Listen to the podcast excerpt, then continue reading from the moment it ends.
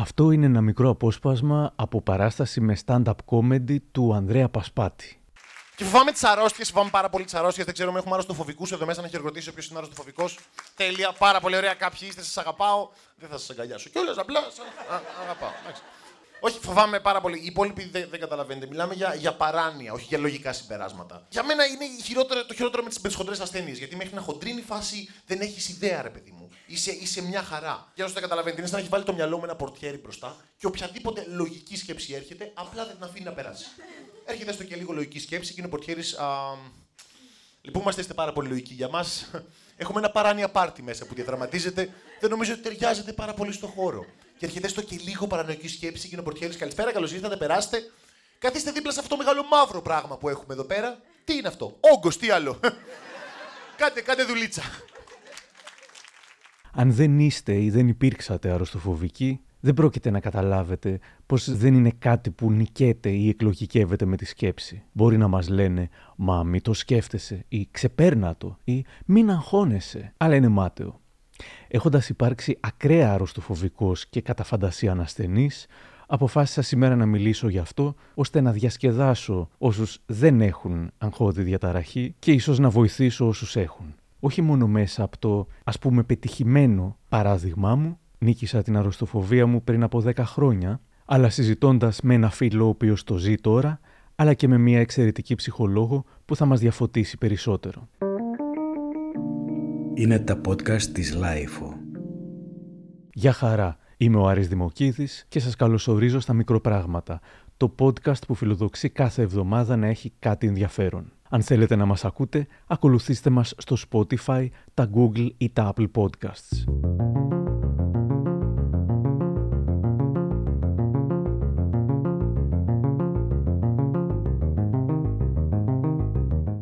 Να σας πω πως ήταν η ψυχολογική μου κατάσταση για περίπου 10 χρόνια τη δεκαετία των Zeros. Αυτό είναι ένα χαρακτηριστικό παράδειγμα. Όντας στην Τζίτα είχα ανακαλύψει πολλούς υποτιθέμενους όγκους. Όμως αυτός με ξάφνιασε. Πάνω στο βλέφαρο ένα μπιλάκι. Τρώγαμε κάπου έξω με τους γονείς μου και με το που το ανακαλύπτω και για να πιστώ πως δεν είναι καρκίνος, όπως πίστευα ότι ήταν όλα, αποφασίζω ως συνήθως να το ψάξω στο Google. Ε, δεν υπάρχει καρκίνος των βλεφάρων. Γελούσαν οι γονείς μου. Βρήκα κάπου καρκίνος στο βλέφαρο. Διάβασα διάφορα γι' αυτό. Την επόμενη μέρα έκλεισα ραντεβού στο γιατρό. Δεν κοιμήθηκα το βράδυ όπως δεν κοιμόμουν και πάντα όταν αποφάσιζα να πάω σε γιατρό, τρέμοντας από το τι επρόκειτο να συμβεί. Ο γιατρός πέθανε στο γέλιο. Δεν υπάρχει καρκίνο στο βλέφαρο, μου λέει. Τι είναι αυτά; Μα το διάβασα στο ίντερνετ. Καλά, μου λέει, στο ίντερνετ γράφουν τα πάντα, μην τα πιστεύεις. Πήγαινε, παιδί μου, κανένα κρυθαράκι θα είναι. Μετά την εξέταση ήμουν χειρότερα από πριν. Το γεγονός ότι αυτός δεν αναγνώριζε καν ότι υπήρχε περίπτωση καρκίνου στο βλέφαρο με έκανε να τον θεωρώ κομπογιανίτη. Προσπάθησα για λίγες μέρες να πείσω τον εαυτό μου, αλλά καθώς το μπιλάκι μεγάλωνε, ήθελα επιγόντως να προλάβω τον καρκίνο εν τη γενέση του. Αποφάσισα να κλείσω ραντεβού σε μια οφθαλμίατρο, στην οποία είχα πάει πρόσφατα, επειδή όταν αφαιρούμε και δεν εστιάζω κάπου, το ένα μάτι αληθορίζει, για το οποίο έκανα τη δική μου έρευνα στο ίντερνετ και ανακάλυψα ότι μπορεί να είναι σύμπτωμα καρκίνου του εγκεφάλου. Είχα πάει δύο ξεχωριστές επισκέψεις μέχρι να μπορέσει να με καθησυχάσει ότι δεν έχω όγκο στον εγκέφαλο, οπότε έχοντας ήδη γίνει ρεζίλη, τώρα με τον καρκίνο του βλεφάρου ήθελα να της το φέρω απ' έξω απ' έξω. Τη το λέω τελικά, σοβαρεύει και μου λέει να σε εξετάσω. Της λέω, θα νομίζεις βέβαια ότι είμαι τρελός. Το ψηλαφίζει, το βλέπει με φακούς, το κοιτά από μέσα. Όχι, δεν είσαι τρελός, μου λέει. Υπάρχει όντως καρκίνος στα βλέφαρα. Είναι ένα είδος καρκίνο του δέρματος. Είναι αρκετά σπάνιο.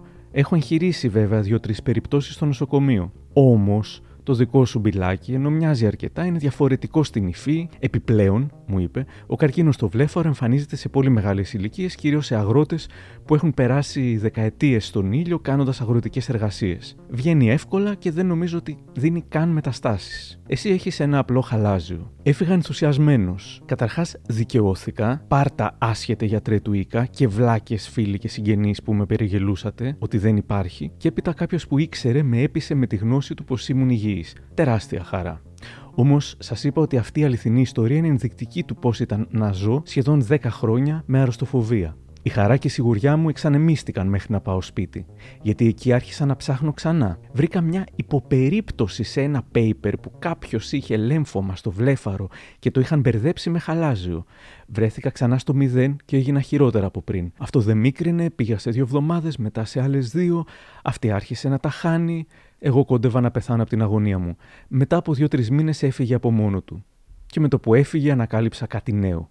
Μπορεί να ήταν ένα εξόγκωμα ή ένας πόνος στην κοιλιά όταν τη ζουλούσα με συγκεκριμένο τρόπο. Ανακάλυψα τον πόνο τυχαία και μετά προσπαθούσα συνεχώς να τον αναπαράξω για να δω αν πέρασε, κάνοντάς τον μεγαλύτερο φυσικά. Μπορεί να άκουγα ένα κράτ στο αυτί, καρκίνο του τυμπάνου, μια ελιά που δεν είχα προσέξει, μελάνομα. Πόσες φορές ανέτρεχα σε παλιές φωτογραφίες μου και ζούμαρα για να βεβαιωθώ ότι αυτές οι ελιές υπήρχαν και παλιά.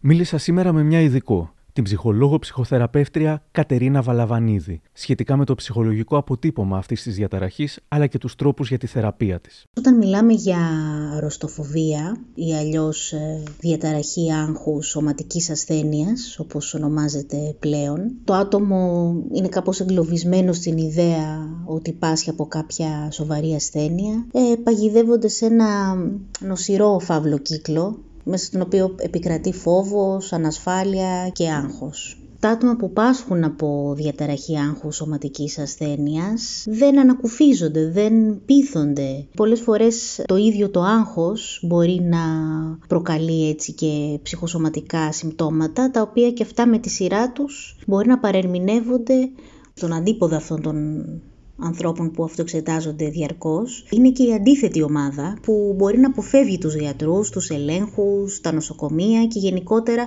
οτιδήποτε μπορεί να τους κάνει να επιβεβαιώσουν αυτή τη βεβαρημένη κατάσταση υγείας που εκείνοι θεωρούν ότι νιώθουν να τους απειλεί. Κάτι που όμως δεν τους καθιστά λιγότερο αγχώδη σε σχέση με την υγεία τους. Μπορεί να προτιμούν να, να μην απομακρύνονται από το σπίτι τους με αποτέλεσμα αυτό να επηρεάζει πολύ και τις σχέσεις, τις διαπροσωπικές σχέσεις.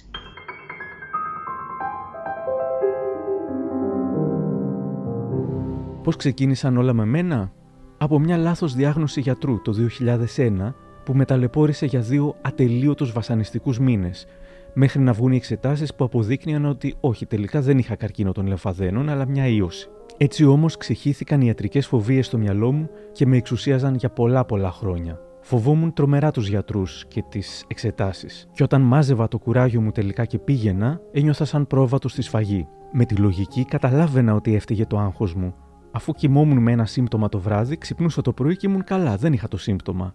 Αλλά συνέχεια πίεζα εκείνο το σημείο και καλά για να βεβαιωθώ ότι δεν πονάω πια, εστιάζοντας όλη την προσοχή μου εκεί, μέχρι που κατά το μεσημέρι απόγευμα το σύμπτωμα ως διά μαγείας ξαναξεκινούσε.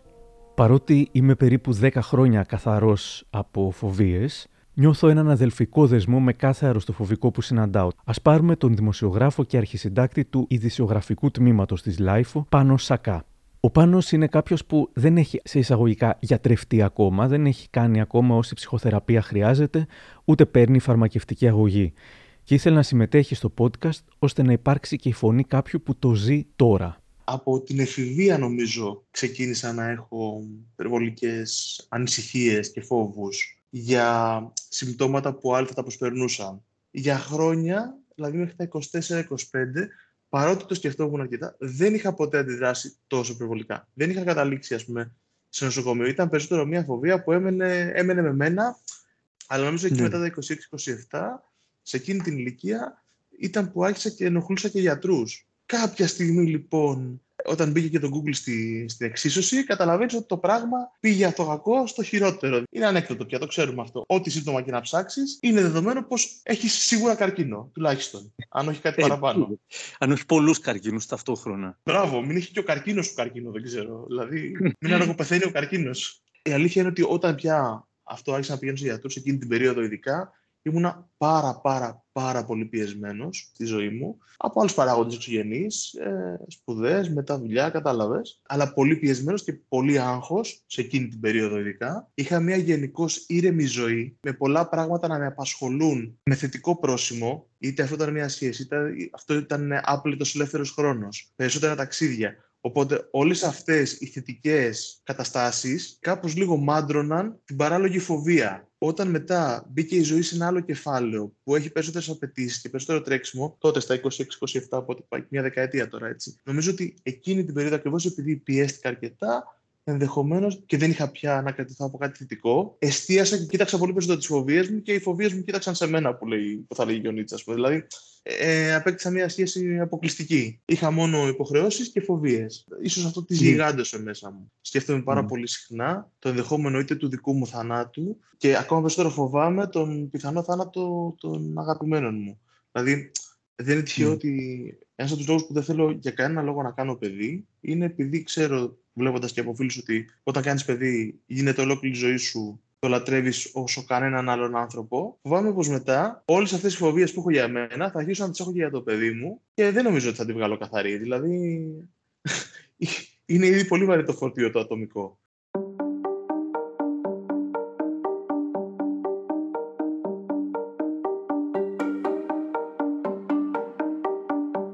Πάντως δεν είναι καθόλου τυχαίο πως η μόνη περίοδος εκείνη τη δεκαετία που δεν είχα καθόλου ψυχοσωματικά και φοβίες ήταν στο στρατό. Κι ας πίστευα ότι τα συμπτώματά μου εκεί θα χτυπούσαν κόκκινο. Στο στρατό ξεβολεύτηκα τόσο από τη ζωή μου, είχα τόσα αληθινά προβλήματα να με ταλαιπωρούν, που τελικά δεν φοβήθηκα ούτε για μια φορά για την υγεία μου. Θεώρησα μάλιστα ότι γιατρεύτηκα. Με το που βγήκα όμως, το άγχος ξαναεστιάστηκε στα συμπτώματα. Άρχισα να ψάχνω στο ίντερνετ, να μπαίνω σε φόρουμ γεμάτα υποχόνδριος που προσπαθούσαν να αλληλοστηριχθούν. Έλεγε ένας, έκλεισα μαγνητική για το τάδε σύμπτωμα. Όλοι από κάτω, και εγώ έχω το ίδιο σύμπτωμα. Είναι καρκίνος; Να μας πεις τι έδειξε η εξέταση και περιμένουμε με αγωνία. Μετά αρχίζουν τα σχόλια. Τι έγινε τελικά και ήταν καρκίνος και γιατί δεν απαντάς; Έχω κι εγώ το ίδιο και τώρα φοβάμαι. Δεν φαντάζεστε τι χαμός επικρατούσε όταν ο αρχικός θεματοθέτης δεν απαντούσε ποτέ. Θα έρχονταν και χρόνια μετά σχόλια τρομοκρατημένων που μπήκαν μέσω Google επειδή έψαχναν για το ίδιο σύμπτωμα και βλέποντας την εξαφάνισή του, φαντάζονταν πλέον τους εαυτούς τους ως 100% σίγουρους μελοθάνατους. Ζούσα μια εξωφρενικά τυχερή ζωή, την οποία όμως δεν χαιρόμουν στο full, επειδή κάθε λίγο και λιγάκι διακοπτόταν από το άγχος συμπτωμάτων και επειδή το πολύ άγχος που ένιωθα το έστρεφα σε ένα συγκεκριμένο πράγμα, στην αρρωστοφοβία, την έκανα κάτι σαν το σάκο του box ή σαν έναν αποδιοπομπαίο τράγο. Φορτώνουμε εκεί όλα τα άγχη που κανονικά θα βιώναμε σε διάφορα διαπροσωπικά κυρίως θέματα και έτσι λειτουργούμε χωρίς άγχος εκεί που θα ήταν λογικό να έχουμε άγχος. Επιλέγουμε το παράλογο άγχος, που κατά βάθος ξέρουμε ότι είναι παράλογο και άρα πιθανώς ψεύτικο, για να μην αναγκαστούμε να διαχειριστούμε τα πραγματικά μας άγχη. Τουλάχιστον εγώ έτσι ένιωθα ρωτάω τον Πάνο Σακά. Δεν αγχώνομαι πολύ εύκολα, κατά τα άλλα. Αυτό είναι επίσης ενδιαφέρον και το παρατηρώ τώρα που το συζητάμε παρέα. Δηλαδή, αν εξαιρέσεις αυτά τα ζητήματα, ακόμα και σε πράγματα πολύ σοβαρά, τις προάλλες είχε πλησιάσει η φωτιά ένα δρόμο πάνω από το σπίτι, έτσι. Δηλαδή, παίρναμε τα βασικά πράγματα μαζί μας και τα στυλιά και τα γατιά και mm. τα φορτώναμε στο αυτοκίνητο για να φύγουμε. Ήταν από έξω τα περιπολιά και λέγανε εκενώστε την περιοχή. Mm. Ακόμα και σε αυτή την περίπτωση, όπου φυσικά υπάρχει ταραχή και άγχος και αδερναλίνη, μπορώ να σου πω ότι λειτουργώ πολύ τετράγωνα. Δηλαδή, βλέπω το πρόβλημα σαν να παίζω ένα video game. Δηλαδή, είναι σαν να μην το ζω εγώ, σαν να το ζει κάποιος άλλος και εγώ πρέπει να έχω το χειριστήριο. Μπορεί και αυτό να είναι πάλι ένας άλλος τρόπος, αυτό που σου περιγράφω τώρα, να είναι απλά ένας άλλος τρόπος για να αποφύγω ένα άγχος που τελικά είναι εκεί και απλώς το αποθώ. Αν, ε, αν αγχωνόσουν και για άλλα πράγματα, τότε ίσως να μην είχε τα ψυχοσωματικά. Τι είναι όμως η αγχώδης διαταραχή, η Κατερίνα Βαλαβανίδη μας εξηγεί. Όταν το παθολογικό άγχος κρατήσει για πολύ καιρό, τότε πλέον οδηγεί στην κατάσταση που διαταράσει τη φυσιολογική λειτουργία μας και αυτό το ονομάζουμε αγχώδη διαταραχή. Στις αγχώδεις ε, διαταραχές εντάσσονται ειδικές φοβίες, η αγοραφοβία, έχουμε την κοινωνική φοβία, διαταραχή πανικού, γενικευμένη αγχώδης διαταραχή και το μετατραυματικό στρες. Υπάρχουν και αυτά τα βαθύτερα μη συνειδητά άγχη που ουσιαστικά αφορούν την μη εναρμόνιση του ατόμου με εσωτερικευμένους ηθικούς κανόνες και υποτιθέμενα σωστά και τέλεια πρότυπα συμπεριφοράς. Είναι δηλαδή αυτά τα άγχη τα οποία προέρχονται από το μέρος του εαυτού μας που στην ψυχανάλυση καλούμε υπερεγώ. Ορισμένα βαθύτερα πυρηνικά υπαρξιακά άγχη θα μπορούσε να είναι το άγχος θανάτου, η απώλεια της αγάπης, φόβος της εγκατάλειψης, δέσμευσης, της κατάρρευσης, της απόρριψης, το άγχος του αποχωρισμού, του ελέγχου, επιτυχίας ή και αποτυχίας. Σε έναν βαθμό είναι φυσιολογικό και ανθρώπινο να υπάρχουν. Αλλά βέβαια σε άτομα τα οποία έχουν έτσι ένα πιο έντονα νευρωτικό υπόβαθρο, θα λέγαμε, είναι πιο ισχυρά και δυσεπίλητα και πλέον το άγχος γίνεται χρόνιο. Και τι μπορεί να κρύβεται πίσω από την διαταραχή άγχους υγείας. Τα συμπτώματα συνήθως είναι ένα σήμα του ψυχισμού ότι υπάρχουν εσωτερικές συγκρούσεις ή διαδικασίες που δεν τη χάνουν κατάλληλης διαχείρισης. Μπορεί πολλές φορές να συνιστούν και άμυνες ε, ώστε να μην βιωθούν συνειδητά πραγματικότητες εσωτερικές ή εξωτερικές που το άτομο δεν θέλει να γνωρίζει. Η διαταραχή άγχους σωματικής ασθένειας ε, μπορεί να αναπτυχθεί πολλές φορές και σε μια συγκεκριμένη περίοδο της ζωής του ατόμου που συνήθως μπορεί να ακολουθεί μια ασθένεια, ένα θάνατο μέσα στο οικογενειακό ή στενό κοινωνικό περιβάλλον. Βέβαια και η προσωπικότητα του ατόμου μπορεί να είναι ένας επιφαρητικός παράγοντας για την εκδήλωση του άγχους υγείας. Ε, δηλαδή αν ένα άτομο από τη φύση του είναι αγχώδες και ανήσυχο μπορεί ευκολότερα να αναπτύξει μια ε, αρρωστοφοβική ας πούμε συμπεριφορά. Βέβαια και η διαταραχή άγχους σωματικής ασθένειας ουσιαστικά είναι ένα σύμπτωμα μιας ε, κατάστασης υποβόσκουσας. Μπορεί να είναι και η ανάγκη για έλεγχο, αλλά που ακόμα και αυτό ένα βαθύτερο άγχος εκφράζει. Ε, η ευαλωτότητα του ατόμου, δηλαδή η αδυναμία του εγώ να διαχειριστεί επαρκώς την, ε, την κατάσταση που βιώνει με μηχανισμούς άμυνας, οδηγεί σε ένα διέξοδο με μία μόνο λύση, την ανάδυση του συμπτώματος που σε πολλές περιπτώσεις μπορεί να είναι ας πούμε η αεροστοφοβία. Διάβασα τις προάλλες στο Twitter αυτό. Προσωπική εμπειρία. Τις τελευταίες 10 μέρες αντιμετώπισα ένα θέμα υγείας. Έκανα το μέγα λάθος και ψαχνόμουν στο ίντερνετ. Τελικά ήταν όλα καλά. Υπέβαλα όμως τον εαυτό μου και την οικογένεια σε μια τεράστια δοκιμασία που δεν την αξίζαμε. Αυτό ήθελα να πω για όλους τους φίλους εδώ. Τεράστιο λάθος που ψάχνουμε στο Google για συμπτώματα υγείας. Υπάρχουν άνθρωποι ειδικοί και θα πρέπει να τους εμπιστευόμαστε. Οι ταξιτζίδες. Κάτσε να βάλω και γέλια από τον καταφαντασία ανασθενή του Μολιέρου μέχρι τον Δάγκα από τους Μεν και Δεν. Τι έγινε, έσπασε ο υδραργύρος. Ναι, έσπασε πλάκα με τα νάζια σου, Διονύση. 36 και 8 έχεις. Άρα έχω πολύ υψηλό πυρετό, γιατί εγώ είμαι υποθερμικός. Το κανονικό μου είναι 36. Να το, να το, και εγώ με... Ένα γιατρό, φώναξε ένα γιατρό. Δέκα γιατρούς φέραμε, Διονύση, μέσα σε δύο μέρες και όλους καθηγητές. Τι δεν ξέρουν αυτοί; Τι τύφλα τους ξέρουν. Καλά, είμαι πολύ άρρωστος. Δεν το λυπάς τον αντρούλη σου. Τον εαυτό μου λυπάμαι. Και τον δόγκανο του Εκείνες και εγώ. Ε, δεν μου λέτε μόνος σας ζείτε. Ναι, γιατί αυτή η ερώτηση; Όχι, λέω, έχετε συγγενείς. Τι τους θέλετε; Μα δεν είπα πως τους θέλω, απλώς ρώτησα. Θέλετε να τους πείτε για μένα; Μα τι να τους πω για εσά. Εσείς ξέρετε, γιατρέ μου, πείτε μου, η κατάσταση είναι εκτός ελέγχου. Το μόνο που ξέρω, κύριε Δόγκαν, είναι ότι δεν έχετε τίποτα. Και ύστερα, γιατρέ μου. Ε, ύστερα, κύριε Δόγκανε, Τέρμα. Τι τέρμα, όρθιο ή ξαπλωτό; Μου κάνετε αστιάκια. Ούκι, τα πιστεύει, είναι φοβιτσάρης. Η κατάστασή μας γελιοποιείται με άνεση και πώς αλλιώς αφού είναι γελία. Για μας όμως είναι απέσιο να ζεις συνεχώς με αυτόν τον τρόμο. Άμα δεν είχαμε η καταφαντασία να στενεί στο χιούμορ, σίγουρα θα τρελαινόμασταν. Κι άλλο. Το συζήτησα με τον Πάνο που τα ζει ακόμα.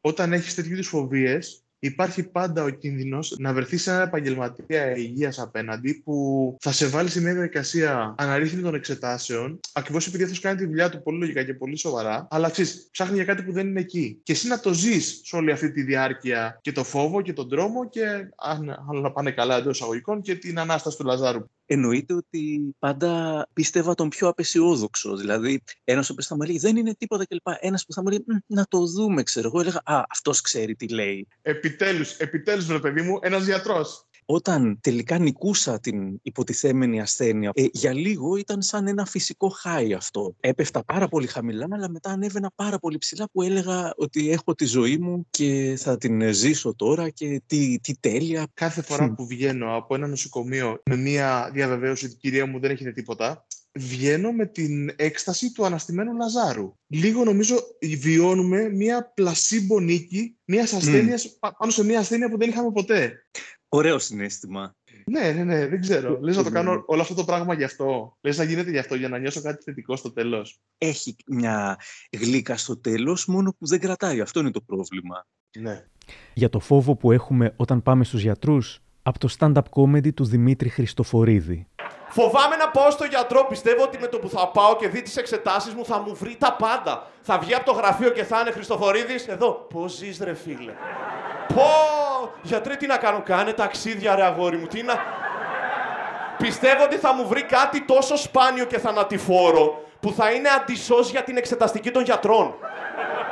θα, είναι, θα είναι περίεργο να πέφτει και σαν θέμα. Θα βγαίνουν από την εξεταστική στην παθολογία και θα είναι πω το μαλάκα έβαλε Χριστοφορίδη, ρε φίλε. Πού το βρήκε αυτό το θέμα, πλάκα μας κάνει.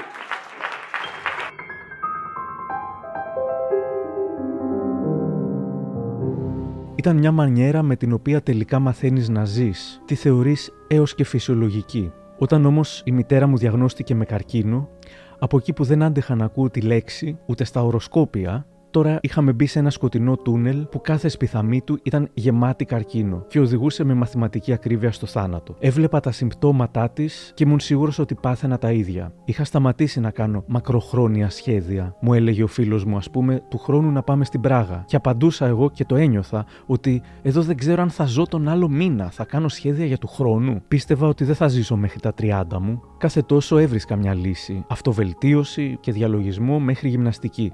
Κάποια πράγματα δούλευαν προσωρινά. Τίποτα δεν έλυνε το πρόβλημα. Ρώτησα τον Πάνο Σακά για τους δικούς του τρόπους. Έχω όντως ψυχοσωματικά. Δηλαδή, να το πούμε αυτό, ότι δεν είμαι ένας παλαβός που απλώς φαντάζεται πράγματα.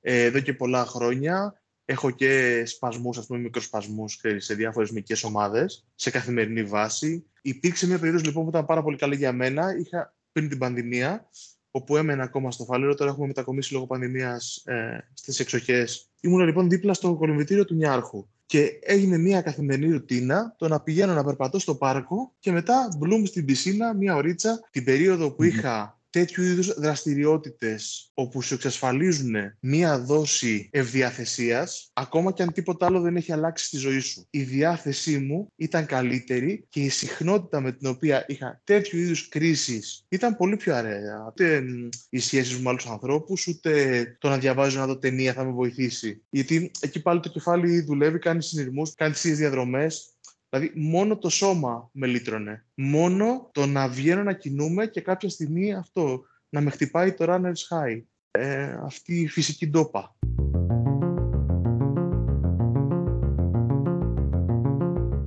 Έχασα σχεδόν μια δεκαετία. Θεωρούσα σημάδι αδυναμίας ίσως να παραδεχτώ ότι ταλαιπωριόμουν τόσο. Επέμενα να προσπαθώ να το ελέγξω εγώ με το μυαλό μου. Λίγοι είχαν μιλήσει δημοσίως γι' αυτό Τώρα βρήκα μια συνέντευξη που δόθηκε πολλά χρόνια μετά τη δική μου περιπέτεια, της Κάτιας Δανδουλάκης στον Μιχάλη Κεφαλογιάννη. Κάτι όταν αυτό φτάνει στο σημείο να σου διαλύει τη ζωή. Γιατί αυτό μου περιγράφεις. Ναι. Εκεί λε, κάτι πρέπει να κάνω. στο ψυχίατρο. Πήγα στο ψυχίατρο και λέω δεν θέλω χάπια. Και μου λέει εντάξει, αλλά θα μας πάρει πιο πολύ χρόνο. Νομίζω ότι πρέπει να βοηθηθείς από κάτι. Όχι, όχι, δεν θέλω. Εντάξει, δεν θα σε πιέσω. Και όταν είδα ότι περνούσε ένας μήνας και μου είχε δώσει κάτι μικρά αγχολητικά και δεν μου έκανε τίποτα, είπα θέλω χάπια. Μόνη σου πια. Μόνη μου. Και μου λέει χαίρομαι που το λες για να κερδίσουμε χρόνο. Και επάνω στους τρεις μήνες έβγαλε το κεφάλι μου από τη θάλασσα και ανέπνευσα. Και λίγο, λίγο, λίγο μετά κράτησε αυτή η διάρκεια ένα, ένα χρόνο ήταν η θεραπεία και σε ένα χρόνο τα είχαμε αποσύρει και όλα και μου πέρασε όπως μου ήρθε. Σε μένα τα πράγματα έγιναν περίπου ως εξής. Όταν έφτασα στο Αμήν, έκλεισα ραντεβού με έναν ψυχίατρο ψυχοθεραπευτή. Και μόνο που μίλησα για μία ώρα και τα έβγαζα από μέσα μου, ένιωθα σαν να πετούσα μετά. Δεν λύθηκε τίποτα φυσικά. Του ζήτησα να με αναλάβει, να πηγαίνω δηλαδή μια φορά την εβδομάδα. Δεν μπορούσε, ευτυχώς με παρέπεμψε σε μια καταπληκτική ψυχίατρο ψυχοθεραπεύτρια και ξεκινήσαμε.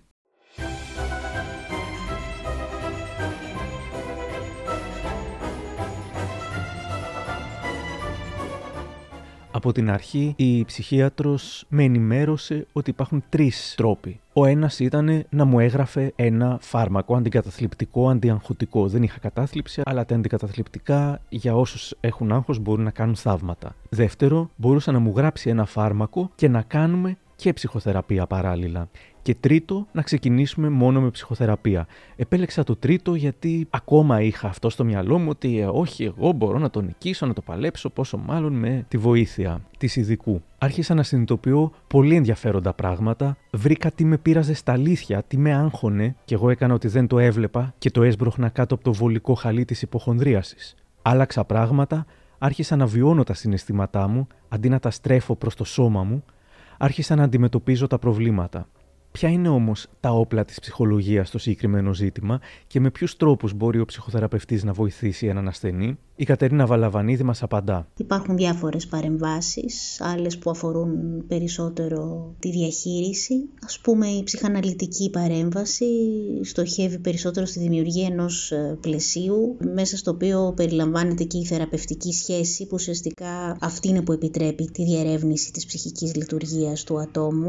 Αυτό μπορεί ας πούμε να φέρει δομικές αλλαγές του ψυχισμού, ειδικά του εγώ, όπως η βελτίωση ελληματικών εσωτερικών μηχανισμών που ρυθμίζουν τις ψυχικές φορτίσεις, επιτρέπει την κατανόηση και την νοηματοδότηση των συμπτωμάτων. Ε, οπότε εν καιρό το άτομο μπορεί να καταλάβει τους λόγους για τους οποίους τα συμπτώματά του έχουν εμφανιστεί και έτσι ίσως να μπορέσει να συνδέσει τα συμπτώματα με την ψυχική του λειτουργία τόσο σε σχέση με την προέλευσή τους, δηλαδή τα βιώματα της παιδικής ηλικίας που μπορεί να είναι και τραυματικά, ε, όσο και τα βιώματά τους στις διαπροσωπικές τους σχέσεις στο εδώ και τώρα. Έτσι λοιπόν η βελτίωση των συμπτωμάτων προσεγγίζεται μέσω της ανάπτυξης μιας σταθερής και μόνιμης αίσθησης του εαυτού και πόσο δύσκολο είναι κάποιος να αλλάξει τη ζωή του ώστε να αφήσει πίσω τα ψυχοσωματικά και τις συνεχείς σκέψεις; Αυτό εξαρτάται από το άτομο. Πόσο παγιωμένη είναι μια κατάσταση, πόσο χρόνια δηλαδή, ποια είναι η πηγή του συμπτώματος, αλλά ουσιαστικά η αλλαγή ε, έχει να κάνει και με το κατά πόσο ένα άτομο μέσα από την ψυχοθεραπευτική διαδικασία θα καταφέρει να βρει άλλους τρόπους διαχείρισης. Δηλαδή όταν πια δεν θα το χρειάζεται το σύμπτωμα για να οργανωθεί ψυχή αλλά θα μπορέσει να βρει άλλους τρόπους να διαχειριστεί τα βαθύτερα άγχη.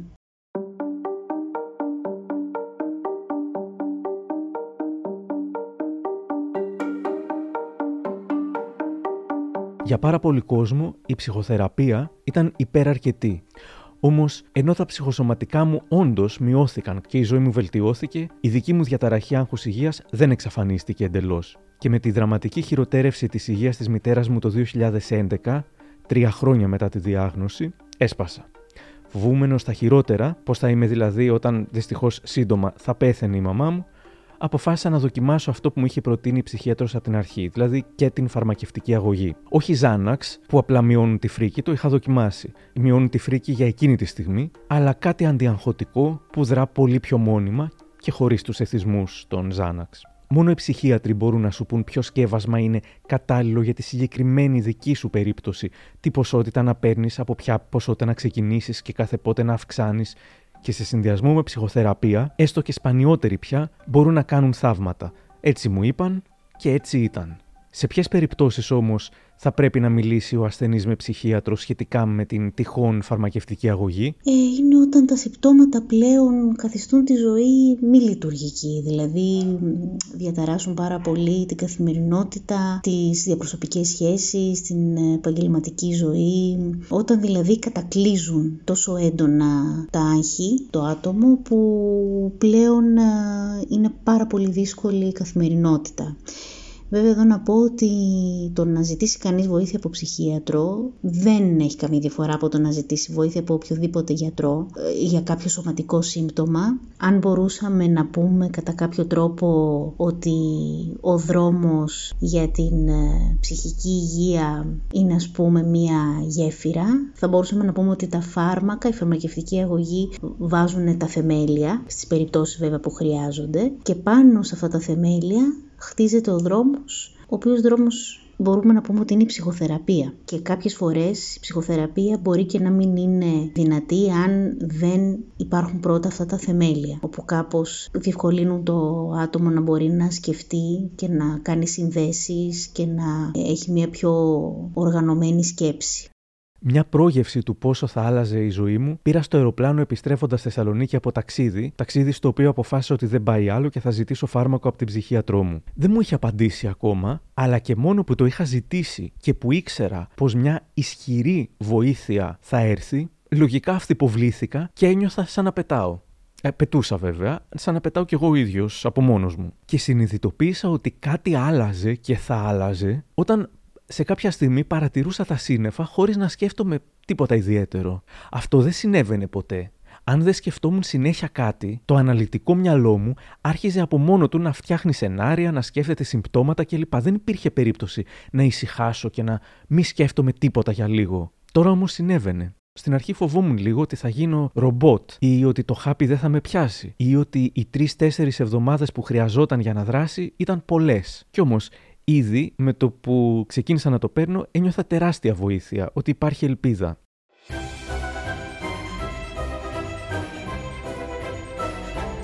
Δεν υπάρχει συγκεκριμένη στιγμή που είπα Α, τώρα μου έσκασε. Απλά η ζωή μου άλλαξε μέσα στον επόμενο μήνα. Δεν έγινα κάποιος άλλος. Έγινα ο Άρης που ήμουν πριν μου εμφανιστεί η αγχώδης διαταραχή. Ή μάλλον ακόμη καλύτερος. Αλλά αυτό όχι χάρη στο χάπι, αλλά χάρη στην ψυχοθεραπεία που είχα κάνει και που συνέχιζα να κάνω έστω και σπανιότερα ταυτόχρονα. Δεν ένιωθα κάποια έξτρα τρελή ευτυχία. Ήταν όμως σαν τα μαύρα σύννεφα που υπήρχαν συνέχεια στο μυαλό μου να αρέωσαν και μετά να έφυγαν εντελώς. Κέρδισα ψυχραιμία, καθαρότητα σκέψης. Ήμουν τόσο βλάκας που ζώντας με την αρρωστοφοβία δεν συνειδητοποιούσα καν ότι ήταν μια ψυχική ασθένεια. Πίστευα ότι απλά είχα συνέχεια πολλά συμπτώματα που, αν βεβαιωνόταν ότι δεν ήταν θανατηφόρα, θα μπορούσα επιτέλους να συνεχίσω τη ζωή μου. Νόμιζα πως αφού δεν είχα κατάθλιψη ή σχιζοφρένεια ή διπολική διαταραχή, το πρόβλημά μου δεν λυνόταν από γιατρό της ψυχής, αλλά μόνο από γιατρούς ειδικούς στους καρκίνους. Και γι' αυτό από τότε που ας το πούμε γιατρεύτηκα, το διαφημίζω συνέχεια στους πάντες. Έχω γράψει βιωματικό άρθρο, έχω μιλήσει γι' αυτό ακόμα και σε ένα TEDx που ήταν άλλο το θέμα μου, αλλά ήθελα να το αναφέρω και αυτό. Και τώρα κάνω podcast γι' αυτό. Γιατί πολλές φορές όταν έχουμε κάποιο είδους αγχώδη διαταραχή, επειδή δεν είναι κατάθλιψη ή σχιζοφρένεια ή διπολική διαταραχή που είναι η superstar των ψυχικών ασθενειών, δεν αντιλαμβανόμαστε πόσο απλή είναι η λύση θεωρούμε ότι απλά έχουμε πολύ άγχος ή ότι εντάξει, φοβάμαι το θάνατο και τις ασθένειες. Ποιος δεν τις φοβάται; Νομίζουμε ότι θα νικήσουμε το άγχος ή ότι θα συμβιβαστούμε με το θάνατο μόνοι μας ή με τη βοήθεια των φίλων μας, που θα μας ακούσουν και θα μας βοηθήσουν. Αφού έχω φίλους, γιατί να πάω σε ψυχολόγο, λέμε ενδεχομένως. Μέχρι που οι φίλοι μας αρχίζουν να κουράζονται με τις αιμονές μας και να μην αντέχουν τις χαριτωμένες στην αρχή, αλλά εκνευριστικές στη συνέχεια φοβίες μας και να απομακρύνονται.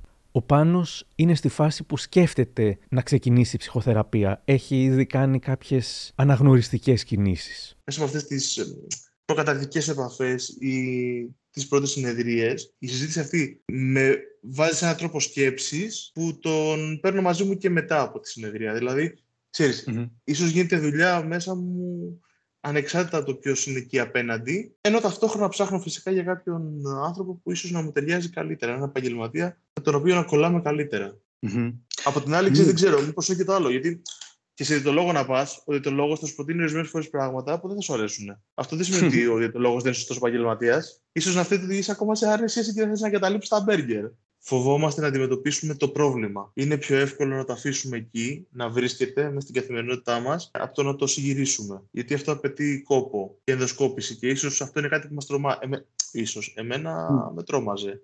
Ναι, εμένα με τρόμαζε. Ίσως ο μεγαλύτερος ανασταλτικός παράγοντας στο να κάνει κάποιος ψυχοθεραπεία είναι πως θα πρέπει να μιλήσει για και να ανακαλύψει δυσάρεστα πράγματα. Κάτι που για μερικούς μοιάζει χειρότερο και από το άγχος που φέρνει η αρρωστοφοβία. Τι θα τους απαντούσατε, ρωτώ την Κατερίνα Βαλαβανίδη. Σε αυτό θα απαντούσα κάτι που έχει πει ο Φρόιντ, όχι εγώ, ε, ότι τα ε, συναισθήματα τα οποία δεν εκφράζονται ε, δεν πεθαίνουν, αλλά είναι θαμμένα ζωντανά και θα εκφραστούν αργότερα με πιο άσχημους τρόπους. Οπότε, για να το πούμε έτσι και πιο απλά, μια λαϊκή έκφραση δηλαδή, η οποία λέει ότι αλλού πονάει, αλλού βαράει. Άρα, το να αγνοήσει κανείς αυτά τα συναισθήματα, όσο δυσάρεστα και αν είναι, αυτά είναι που πολλές φορές οδηγούν τέτοιου είδους φοβίες ή ακόμα και σωματοποίηση του άγχους, όταν δηλαδή δεν μπαίνει ο λόγος. Είναι δύσκολο να είσαι με κάποιον που είναι κατά φαντασία ανασθενής. Το λένε και οι οικογενειακές ιστορίες του Α στο τελείως καλτ επεισόδιο με τίτλο «Κατά φαντασία ανασθενής». Η Γιούλη και ο Αργύρης Μητυλινέος είναι παντρεμένοι εδώ και 18 χρόνια. Τα τελευταία 5 χρόνια ο Αργύρης έχει αναπτύξει μια έντονη φοβία σε σχέση με την υγεία του, με αποτέλεσμα ο 42χρονος σύζυγος να επισκέπτεται τακτικά διάφορους γιατρούς για ασήμαντες αφορμές. Αργύρι μ' ακούς; Γιούλη, πρέπει να πάμε σε ένα νοσοκομείο. Αργύρι μου, δεν έχεις τίποτα. Μια χαρά είσαι, σε παρακαλώ. Γιούλη, τη διασκέδαση σου σκέφτεσαι. Εδώ σου λέω δεν νιώθω το χέρι μου. Ωραία. Σήκω να σε πάω να τελειώνουμε. Και λόξιγκα να έχει που λέει ο λόγος, πάμε σε κάποιον γιατρό. Αφού το είπαν οι γιατροί. Από το άγχος σου τα παθαίνεις όλα. Ε, και δεν χαίρεσαι που είναι από αυτό. Φαντάσου να ήταν έμφραγμα. Με τσάτισε πάρα πολύ η Γιούλη. Δεν είμαι και κανένας περιβολικός.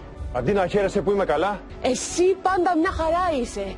Εγώ σε λίγο δεν θα είμαι καλά με όλα αυτά που κάνεις. Δεν τον αντέχω άλλο. Και πραγματικά δεν ξέρω τι άλλο να κάνω πια.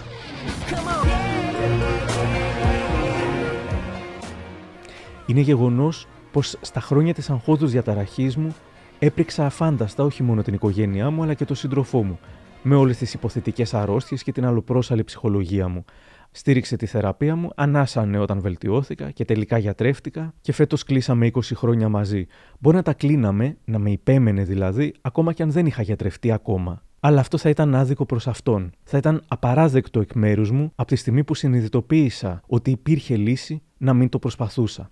Θα ήταν άδικο επίσης για τον εαυτό μου. Έχασα μια δεκαετία της ζωής μου και των νιάτων μου και δεν θα ξαναγυρίσει. Θα μπορούσε να είναι η καλύτερη δεκαετία της ζωής μου, από τα 23 έω τα 33. Ήξερα ότι μεγαλώνοντας θα ευχόμουν να μπορούσα να γυρίσω να τη ζήσω σωστά, να την απολαύσω. Όμως, ό,τι έγινε, έγινε. Μπορεί να έχασα εκείνη τη δεκαετία, αλλά νιώθω πως κέρδισα τελικά όλες τις υπόλοιπες, τις επόμενες, και όσες θα έχω τη χαρά να ζήσω ακόμα. Μπορεί να αναρωτηθεί κάποιος, δεν μπαίνεις πια στον πειρασμό αν νιώσεις ένα πόνο κάπου να ψάξεις συμπτώματα καρκίνου; Και ναι και όχι. Πολλές φορές δεν είναι καν πειρασμός και αδιαφορώ. Κάποιες φορές όμως δεν κρατιέμαι. Εξάλλου, είπαμε ότι γιατρεύτηκα από την αρρωστοφοβία, αλλά δεν έγινα ανέσυτο ή αδιάφορος για την υγεία μου. Αν κάτι με ενοχλεί, υπάρχουν φορές που μπορεί και να το ψάξω. Τώρα πια όμως, όταν θα ψάξω κάτι, θα συμβεί ένα από αυτά τα δύο πράγματα. Το πρώτο, βλέποντας τα συμπτώματα ή τις φωτογραφίες, θα ανακαλύψω ότι δεν έχουν ιδιαίτερη σχέση με το σύμπτωμά μου και η διαφορά με παλιά είναι ότι τώρα θα πιστώ. Θα χαρώ. Α, οκ, δεν είναι καρκίνο στη γλώσσα, είναι κοινή άφθα και θα τελειώσει εκεί. Η άλλη περίπτωση όταν τώρα γκουγκλάρω ένα σύμπτωμα είναι το γκουγκλάρισμα να δείξει ότι το σύμπτωμά μου ταιριάζει με κάτι δυνητικά κακό. Και σε αυτή την περίπτωση κάνω ό,τι θα έκανε κάποιος που νοιάζεται για την υγεία του και δεν φοβάται τις εξετάσεις και την αναμονή για τα αποτελέσματα. Δηλαδή θα πάω στο γιατρό. Στις πρόσφατες εξετάσεις που έκανα check-up αυτό το μήνα, μας είπαν ότι τα αποτελέσματα θα έβγαιναν το απόγευμα ή την επόμενη μέρα. Παλιότερα θα ικέτευα να μην το αφήσουν για την επόμενη μέρα, γιατί δεν θα μπορούσα να κοιμηθώ όλο το βράδυ φυσικά. Πήγαμε, φάγαμε μετά το check-up μας, ήπιαμε, γύρισα σπίτι και πήρα έναν μεσημεριανό απογευματινό υπνάκο. Ξύπνησα στις 8 το βράδυ, δεν θυμόμουν καν ότι είχα κάνει check-up. Όχι να το έχω αγωνία και να τσεκάρω το email κάθε 5 λεπτά. Και όταν πιο μετά μπήκα στο email μου, ξαφνικά είδα ότι είχαν στείλει τα αποτελέσματα ήδη από τις 6 το απόγευμα. Και εγώ κοιμόμουν. Και αυτό που πρέπει να σκεφτόμαστε, ό,τι και αν μας ταλαιπωρεί, κυρίως αν είναι κάτι που διορθώνεται και εμείς είτε το αμελούμε είτε το δεχόμαστε παθητικά, είναι ότι μια ζωή την έχουμε. Η ψυχοθεραπεία λοιπόν μπορεί να νικήσει τις ψυχικές διαταραχές. Όμως με το φόβο του θανάτου τελικά τι γίνεται; Θα κλείσουμε με την απάντηση της ψυχολόγου ψυχοθεραπεύτριας Κατερίνας Βαλαβανίδη. Υπάρχει μία έκφραση που λέει ότι κανείς δεν μπορεί να κοιτάξει κατάματα τον ήλιο, ε, άρα ούτε και τον θάνατο, που σημαίνει ότι ο φόβος του θανάτου πάντοτε υπάρχει σε όλους μας, οπότε θα μπορούσα να απαντήσω ότι ξεπερνιέται όταν πλέον έχουμε πεθάνει. Κατά τα άλλα είναι ένας πανανθρώπινος φόβος που τον διαχειριζόμαστε βρίσκοντας ε, νόημα στη ζωή που ζούμε ουσιαστικά.